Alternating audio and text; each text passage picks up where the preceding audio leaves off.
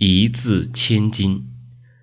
战国末期，魏国人吕不韦年轻的时候在韩国阳翟经商贩货，因为头脑灵活、眼光敏锐，而成为阳翟一带赫赫有名的大商人。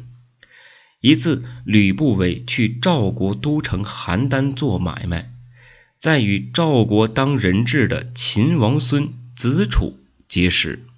在吕不韦的鼎力帮助下，当时正处于人生低谷的子楚摆脱了赵国的控制，逃回了秦国。后来，子楚被册封为太子。秦孝文王去世后，子楚登上了王位，是为秦庄襄王。为了报答吕不韦的救命之恩，庄襄王封吕不韦为文信侯。并让他担任秦国丞相。当时各国的宗亲贵族争相招贤纳士，招揽宾客，以增强自身的实力，巩固自己的权势地位。最为著名的莫过于魏国的信陵君、齐国的孟尝君、赵国的平原君和楚国的春申君。投靠他们的宾客总数都达到三千人以上。秦国的国力远在魏、齐、赵、楚等国之上。官居丞相的吕不韦虽然不是秦国的宗亲贵族，但是他也因独揽大权、声势显赫而打算模仿宗亲贵族的做法。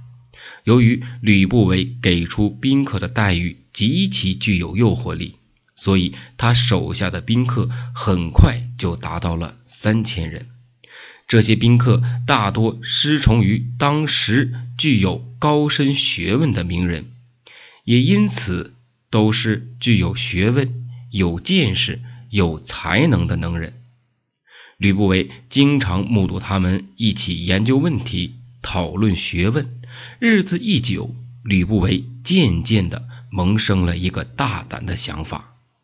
组织这些宾客编辑一部经典，成为传世之作。这样一来，自己便能名垂千古。为了实现这个目标，吕不韦先精挑细选了几十名才学一流的宾客，然后又列出自己很多的观点，让这些宾客从这些观点为题目进行文章的写作。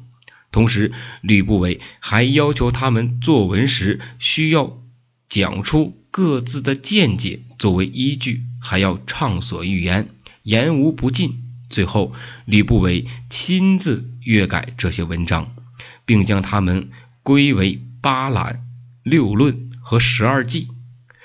就这样，多达二十万字、共二十六卷的《吕氏春秋》便问世了。这部著作涵盖了儒、道、明、法、墨、农、阴阳等各个流派的思想，所谓包罗万象，丰富亨畅。吕不韦对自己能够完成如此浩大、具有高价值、意义非凡的著作感到十分的骄傲，便大张旗鼓将《吕氏春秋》张贴于。京城咸阳的市门之上，并宣称：如果有人能够觉得我这部《吕氏春秋》对其修改，增一字或减一字，即可获得千金。一个多月后，虽然前来阅读、有意进行修改的人不计其数，但却没有一个人敢站出来说这部著作有需要修改。的地方，吕不韦便命人抄录了百部《吕氏春秋》，将它们传播到其他国家。吕不韦也顺理成章的得到了不朽的声名。这个故事便是一字千金的故事。谢谢各位。